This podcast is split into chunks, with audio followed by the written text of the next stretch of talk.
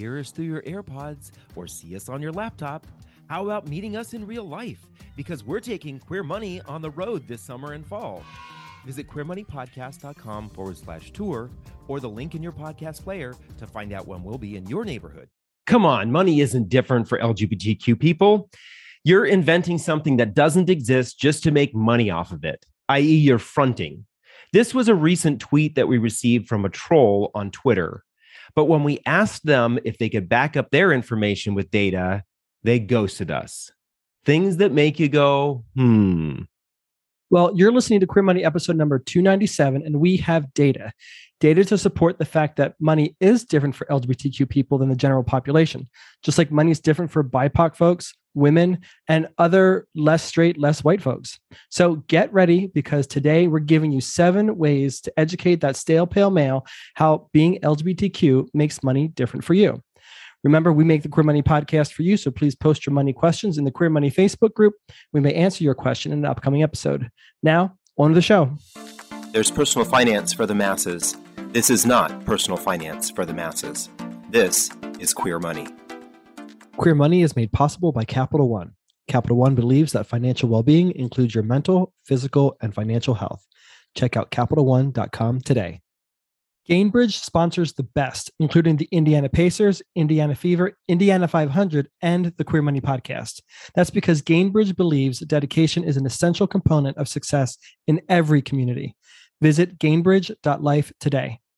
So, as we mentioned in the outset, we got trolled, which isn't yeah. the first time and is actually a indication that you're actually getting under the skin of some people and having some impact and benefit uh, benefiting others right? Make that people don't like it when you're doing something that helps other people especially trolls right? But this particular incident happened because i was out there on twitter talking about how money is different and sharing things about how money is different for LGBT folks, specifically sharing a, Queer Money podcast episode on the Queer Money podcast feed on Twitter. And there was this exchange that happened. Someone reached out and basically trolled us by saying that money isn't different for LGBT folks and that we were just fronting and creating stuff out of thin air so that we could have a conversation that wasn't really valid and that we were creating a business around that well the reality is is we are creating a business around it but this person didn't have any data to back up what they were saying. And even when i said we have data to back it up they said they didn't have data. And i said well we have data. And they the response they came back with was i'm just going to keep trolling you. And i was just basically responded Unfortunately, that's what you are is a troll doing something that doesn't add any value to people's lives, like what we're doing by trying to add value to queer folks' lives by helping people understand that there is a difference when it comes to our finances as queer people. And we need to be cognizant of that when we're making our financial decisions. So, to be fair, 80% of money is the same for everyone across the board. It's very transactional. A dollar is a dollar. ATMs work for straight people as they do for gay people. Um, all that is, is very similar. All that is the same. But David and I believe that there's about 20% of finance that makes a monumental difference on the whole overall 100%. And sort sort of a corollary to this is the Pareto principle, and that's the uh, sort of the 80 20 rule. And so 80% of money is the same for everybody, but 20% is different.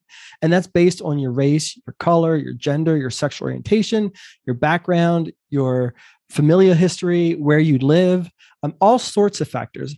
And that 20% has a disproportionate effect on the overall 100%.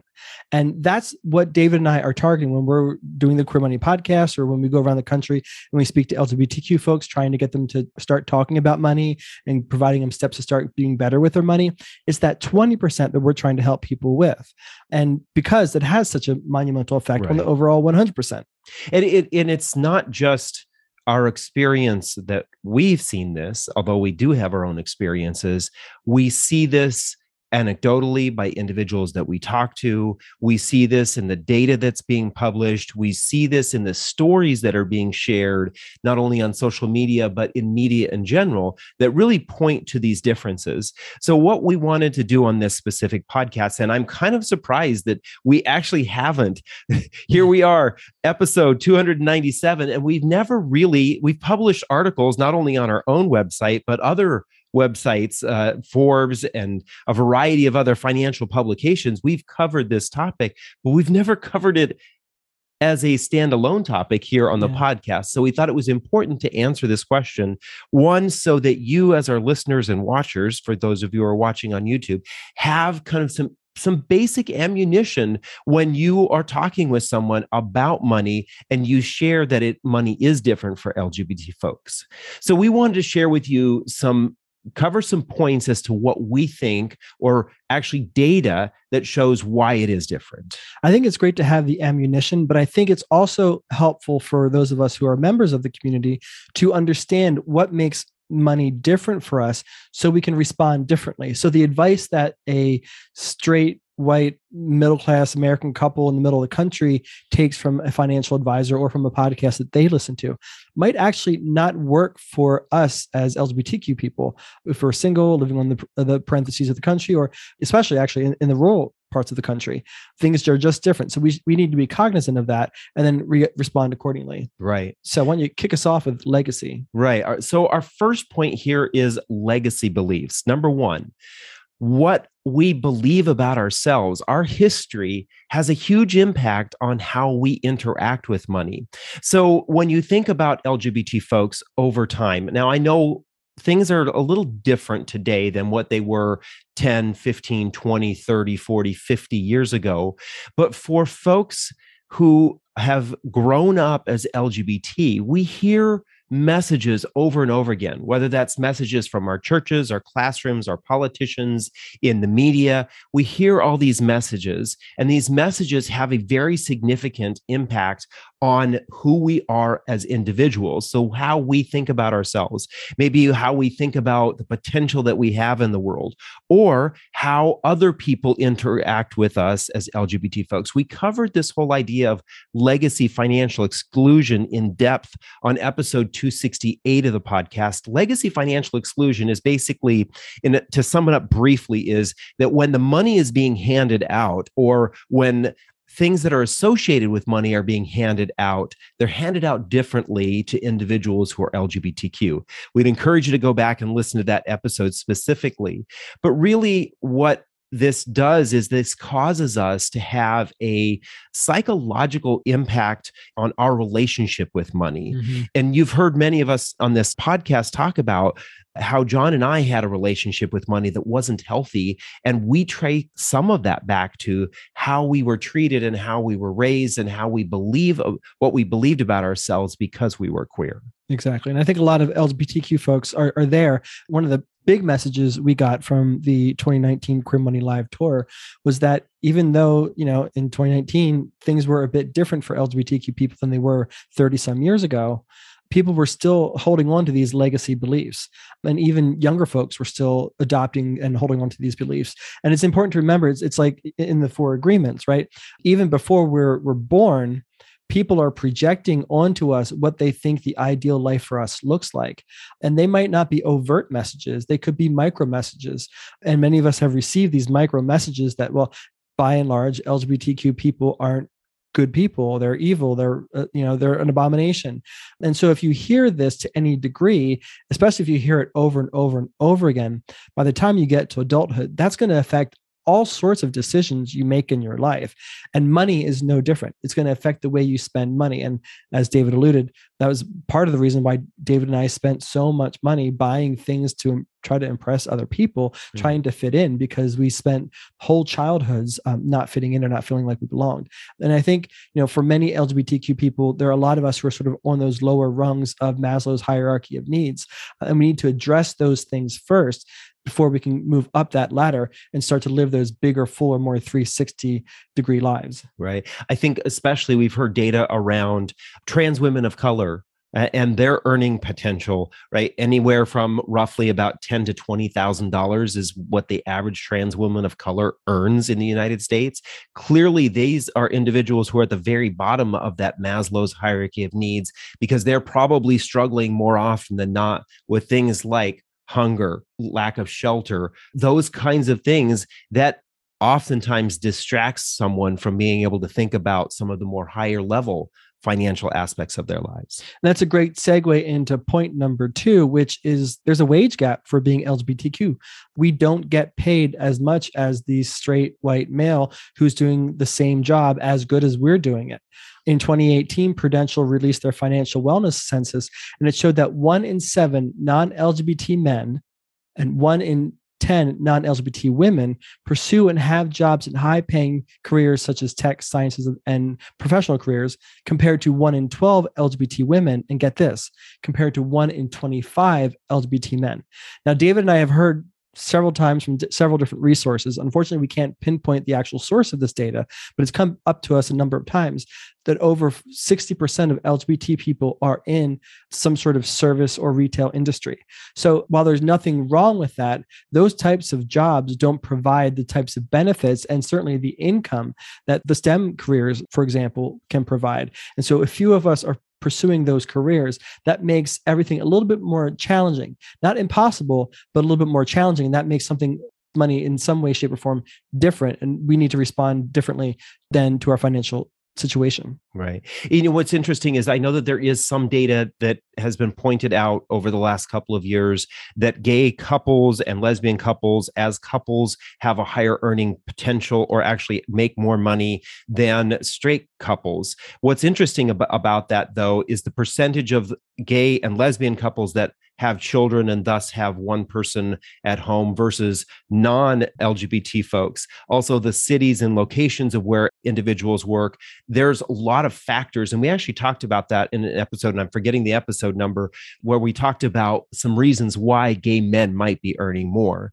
But there's a lot of other data around not necessarily just around our earning what we earn, but also just the data about who we are and where we live. So, for example, 13.1% of LGBT adults live in a household where there at sometimes there isn't enough to eat, or they say that they haven't had enough to eat over the last seven days, compared to 7.2% of non LGBT adults, which really shows, and I think this speaks a lot to the numbers that talk about poverty in the LGBT community and how it is significantly higher than the general population. That same US Census Bureau study also showed that 36.6% of LGBT adults lived in households that had difficulty paying for usual household expenses in the previous seven days, compared to just 26.1% of non LGBTQ adults. And, you know, both that data that you just shared and the data that I just shared, what does that mean for most people? Well, it means that they're struggling to make ends meet, it means that they're struggling to put food on the table, to keep the electricity on, to keep the water running. And what happens in most cases is those people then gravitate to using debt credit cards to pay for those bills. While that might be a great remedy in the immediate time frame, in the long term, that actually can compound and make things worse, right? Because unless they're able to pay off those credit card balances month after month, those credit card balances are growing and snowballing and getting larger. And they're probably paying a high credit card interest rate on those balances. So that actually, while temporarily it could be a solution, um, long term it could be uh, exacerbating the problems that they're facing. Right. We also know that LGBT folks oftentimes face unemployment even more. And that was the case again from the Census Bureau that 19.8% of LGBT adults lived in a household where someone lost employment income in the past four weeks.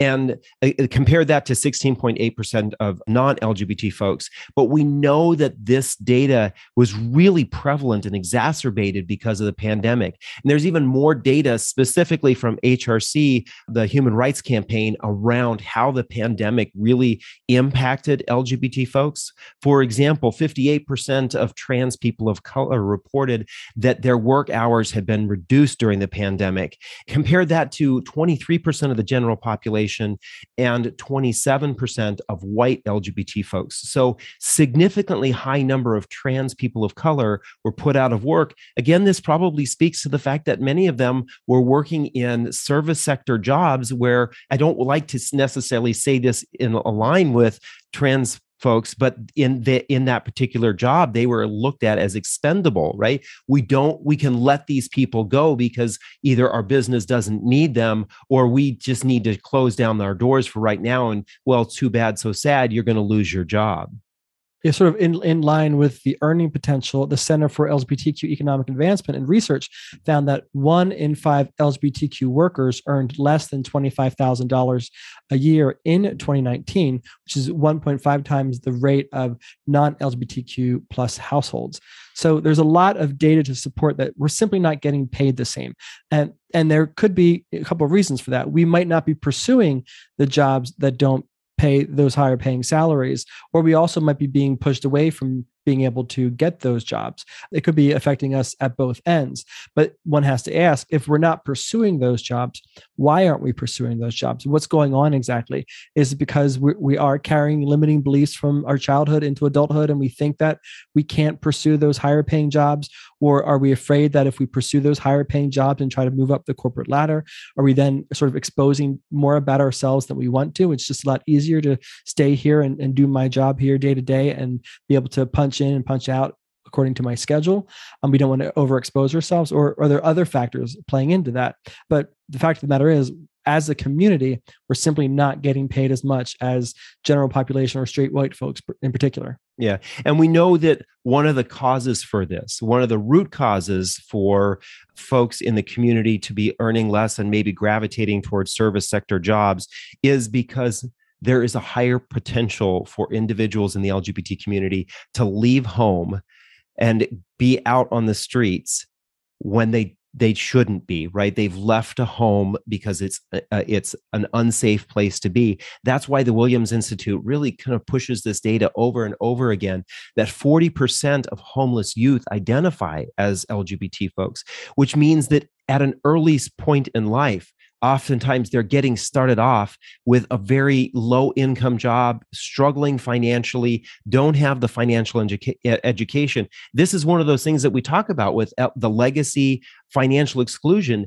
There are so many young lgbtq folks that, that although there is a broader acceptance today but there are still a lot of them who are having to go out on the streets because they can no longer be at home. And this really sets us up for uh, sets the community a lot of folks in the community up for being at the lower end of the financial spectrum. Yeah and i think not only does it make it harder for the homeless lgbtq youth to sort of make ends meet figure out how, where they're going to sleep at night and figure out how they're going to how they're going to find food but they're also missing out on watching older people their parents transact money in a responsible way doesn't guarantee that if they stayed with mom and dad that they would definitely learn how to manage not all parents way. are responsible with their money. But it, it, pretty much it, it, pretty much makes it impossible for them to sort of get those examples that those uh, non-overt that non-overt education throughout their lives while they're watching their parents pay bills or transact at the grocery store or um, how they're investing or not investing their money. They're completely missing out on that opportunity. So that just makes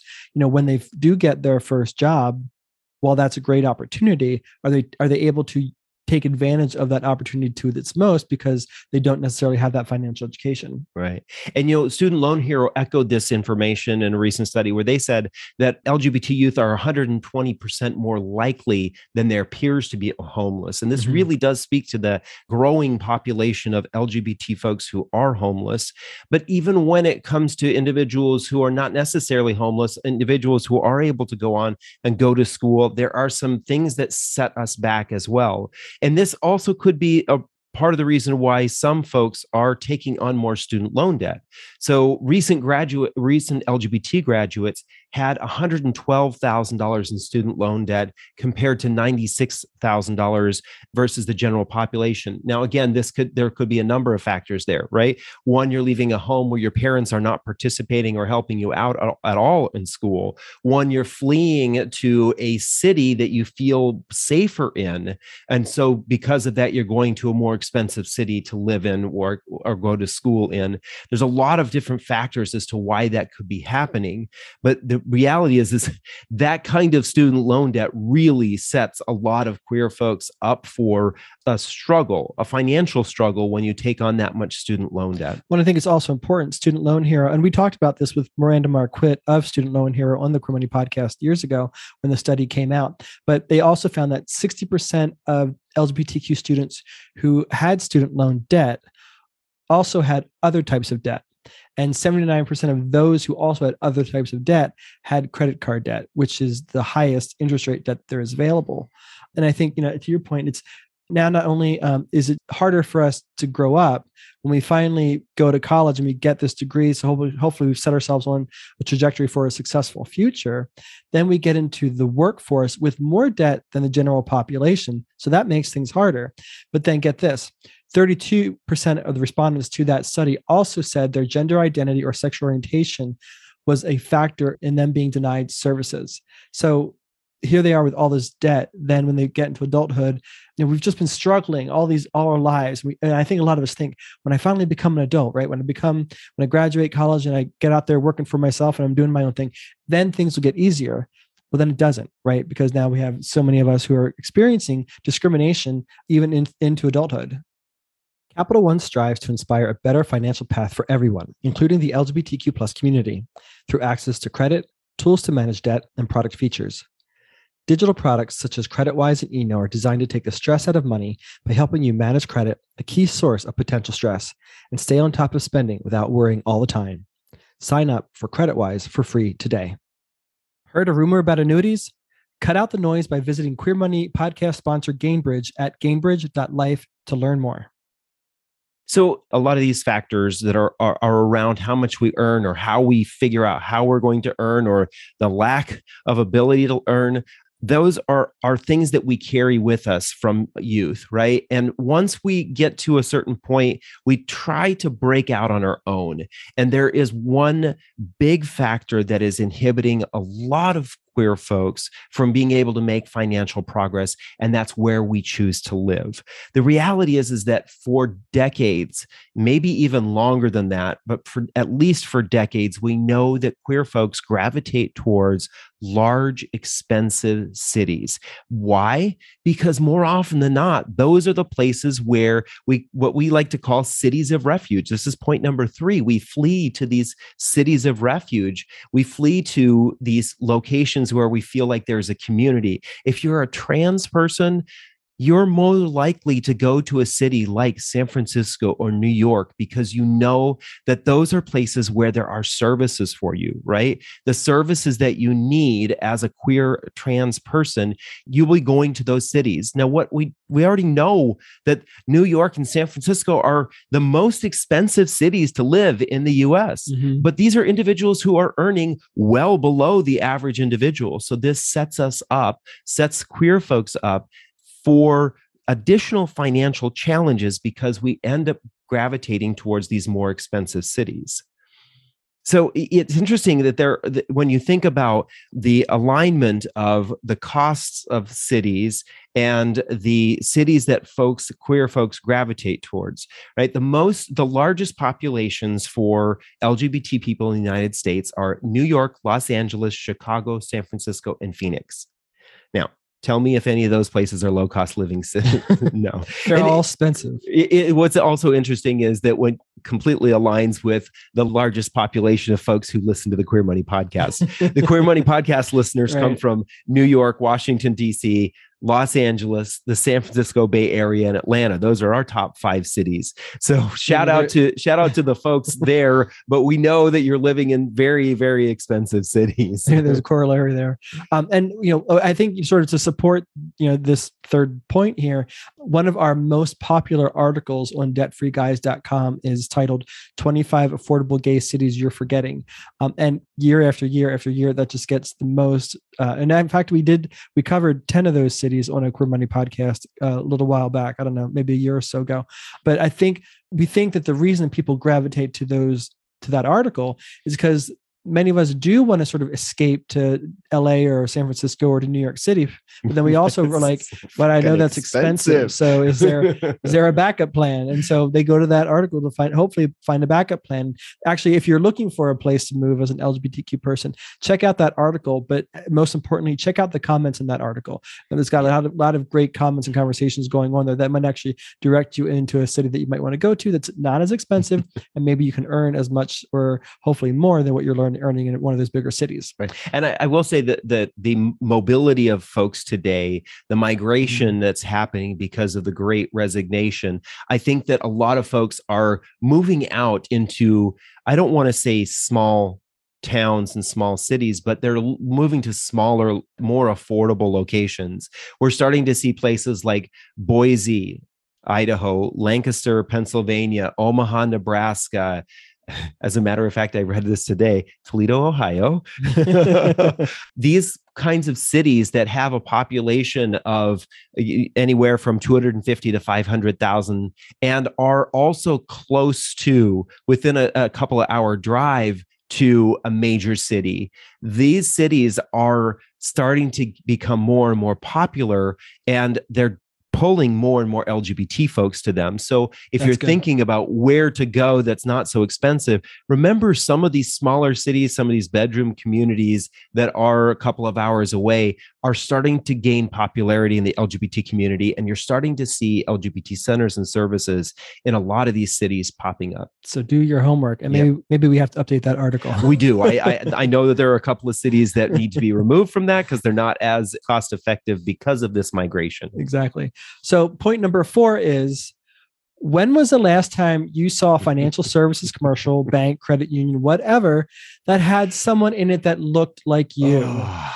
I don't know the last time I saw that. You yeah. rarely see we rarely see LGBTQ people in financial services, banking, credit union advertising. It's simply not for the most part not there. Yeah. There have been a couple of instances and we need to give total props to those companies that that have done it such as Prudential, Wells Fargo, Mass Mutual, TD Bank, Capital One, Capital One being a sponsor of this podcast. You can open a an account with Capital One easily and quickly on your phone. They have one of the best rates available and they support the LGBTQ community all year round. Right. I, I, remember so they they do education in their cafes and the Capital One cafes and I remember seeing I go to their site from time to time to check out what kind of education or classes that they that they're having and I remember seeing a prompt for discussion around budgeting as a family and it was two guys and a kid. And clearly the message there was that this is okay for queer folks different looking families non-traditional families right to show up to these kinds of events. And it's just those little those little things right? I mean i remember back to you may have heard us tell this story before but John and I used to work for one of the biggest brokerage firms out there. We've mentioned them a number of times on this podcast, but we begged for several years in a row for them to please create material for financial advisors that work and live in places like Chicago, New York, LA that are constantly in interfacing with queer families or queer people. Please let us have some material that looks like people like us. No, that was the answer begging for year after year after year and this company still gets a 100 i don't understand why hrc still gives them 100 but they get 100 on the hrc index. Some but, money is going into somebody's pocket i think. So but the question you might be asking yourself is why why is this relevant? Well it's relevant because if we don't see ourselves in this type of advertising if the only type of collateral or marketing that we see for financial services helping people achieve successful retirements or financial security is a straight white couple walking down the beach with their golden retriever well many of us don't feel like we can identify with that. So then subconsciously, we might think that that's not available to us. Or even if we think it is available to us, we might not think that, well, that particular institution or the people that work at that institution might not know how to work with us. Yeah. They might not, or they might not even want to work with us, which is a great segue into point number five. the reality is is that financial institutions traditionally have not been welcoming right? I, I, think that when you look out there at personal finance out on social media today the vast majority of it is so bro so white so straight so toxic right? The way in which individuals deliver the information that it scares a lot of people away. I think that's why you're seeing a plur- proliferation, or say that word correctly, a proliferation of other folks coming into the personal finance space, right? No more Mr. Ramsey, right? We're tired of the bald white guy hey, telling everybody about and quoting scriptures and telling everybody that this is the way you need to live your life, right? There are more women, there are more people of color, there are more queer people coming into the personal finance space? but space. we do like bald white guys. No, we like this bald white guy. For those of you who who are not uh, watching this, I was just rubbing the top of John's head. So the supporting data around this is that Mass Mutual did a study a couple of years ago that showed that a majority of respondents said that they avoided banks and brokerage firms because they assumed that the person across the table either didn't know how to work with them or didn't want to work with people like them. Right. And, you know, speaking from personal experience, having worked in financial services and having been connected to the offices where individuals could come in and speak to someone face to face, I realized that the vast majority of the guys who were in the office, they were the guys who were just like the guys that were bullying and picking on me and beating me up when I was in high school and junior high. They they look and talk and act exactly like them.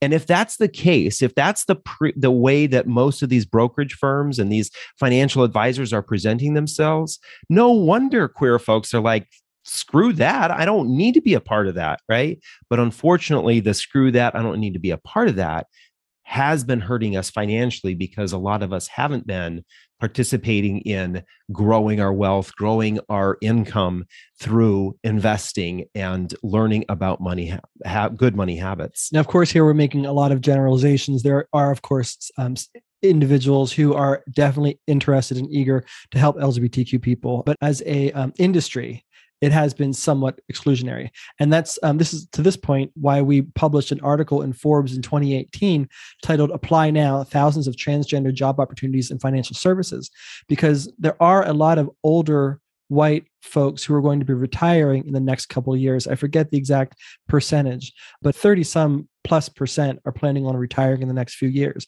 Well, there's not enough people to backfill those jobs. And we need to make financial services more rainbow. Yes. we need to make it more pink. We need to add some more color and life and diversity to the industry. And a lot of people think that you know they, when they think of financial services, they, they think of you know just people trying to buy and sell and take advantage of people trying to sell on Wall Street. It's not, Not. that. You're actually Yeah. you're actually it's it's a it's another form of life coaching. You're helping people get educated and make better decisions around their money. And that's sort of a life coaching aspect of it to that career. So if you want to get into financial services uh, and you want to help people, consider that job. It's a great way to make a lot of money and really, really help people in an area of their life that most people are as scared to to talk about as many of us listening to this podcast. Right. I think we pointed out in that article that within the first couple of years, the average financial advisor is making $90,000. And that was an article that we published back in 2018. So I can't imagine that that hasn't gone up, which having more rich as fuck people in our community is exactly what our community needs right? We need to get over this this feeling that it's we're not worthy we don't deserve it or all rich people are bad because there are a lot of good rich people in the lgbt community. You should be one of them. Exactly. Stat number six is that there are just fewer protections for LGBTQ people. In up to 30 states, LGBTQ people can be denied housing and human services based on their LGBTQ status. Only recently did the Supreme Court of the United States protect LGBTQ workers, but we're still watching how that's playing out, right? Even before the Supreme Court made that decision, very few businesses were saying, We're firing you because you're a lesbian, right? They weren't dumb enough to say that. They weren't opening themselves up to a lawsuit, but there are oftentimes ways that they squeeze people out, the ways they don't let you move up the ladder, the ways that they suppress your your, your wages, um, the ways that they make things difficult for you so that you eventually electively leave on your own and then you don't even get unemployment. That could still be happening. And there's a very real possibility that it is happening, but that's just something that doesn't necessarily happen to the general population. Um, so there are just fewer protections for us. Uh, if for no other example than being being able to be denied housing and human services in those 30 some states.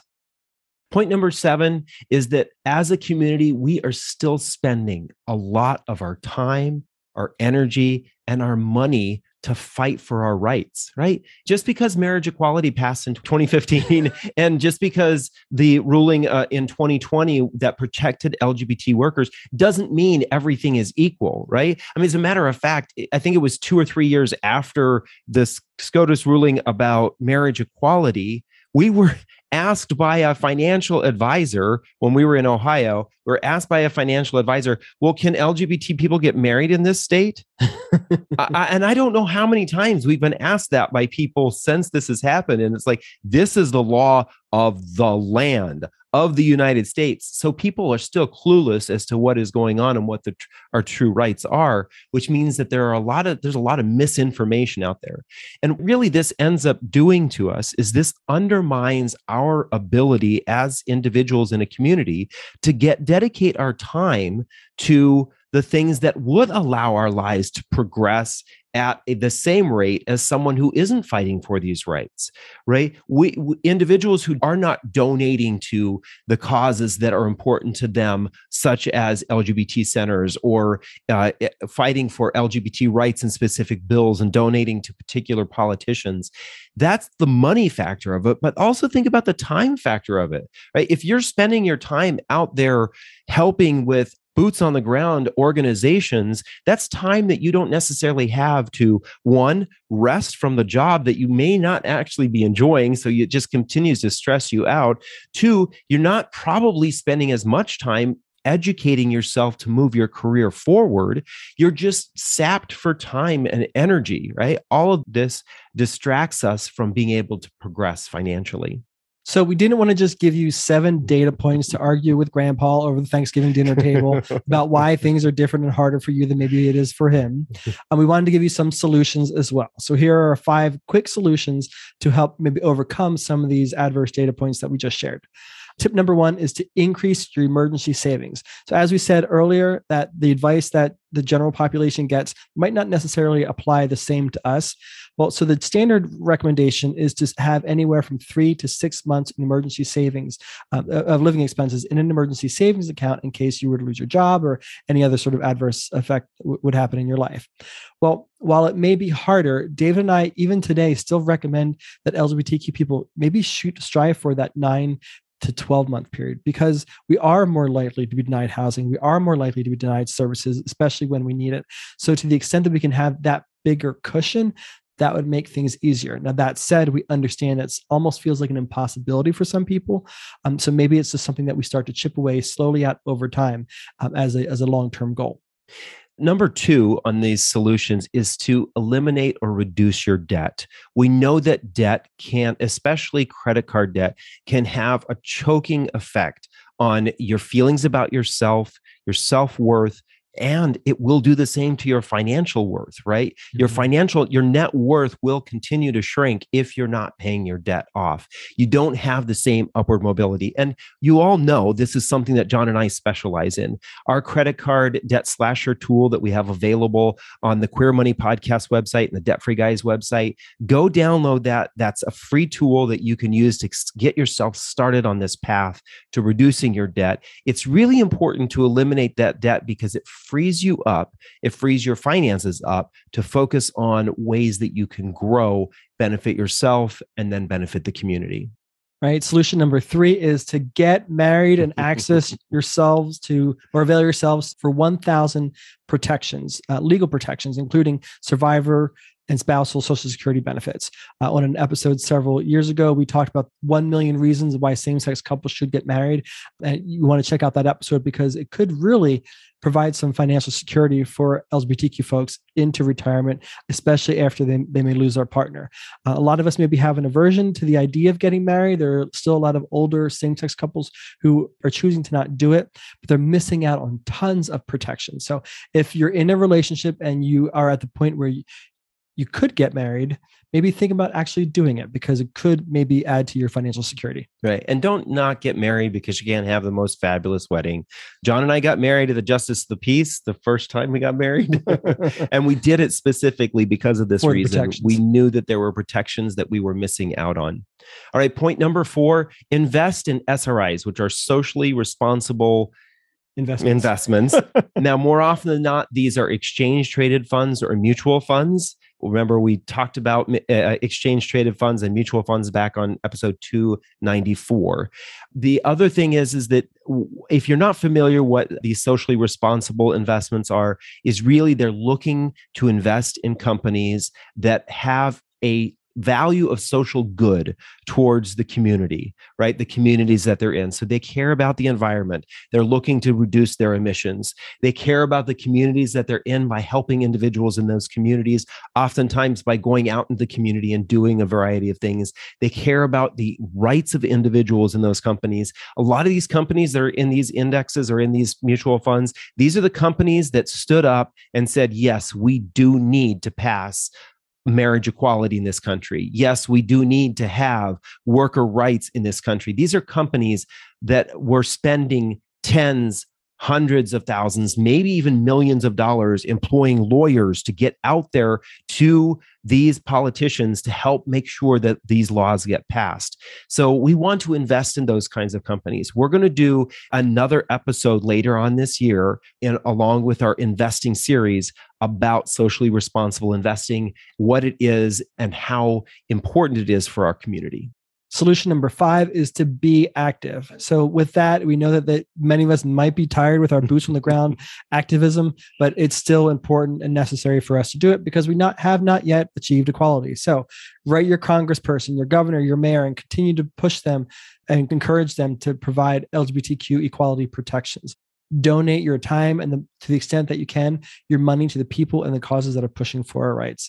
Um, it's only by this kind of activism that we're actually going to, get some change. So those are our seven data points for what makes LGBTQ money different and our five solutions to help start overcoming those differences. Now stay tuned for your queer money takeaway from this episode. Make sure to check out more ways that Capital One can help you achieve financial well-being at capitalone.com. That's capitalone.com. Thank you for joining us for another episode of Queer Money. Here's your Queer Money takeaway from this episode. It's so easy when we hear or see data like this to get caught up in the woe is me victim mentality.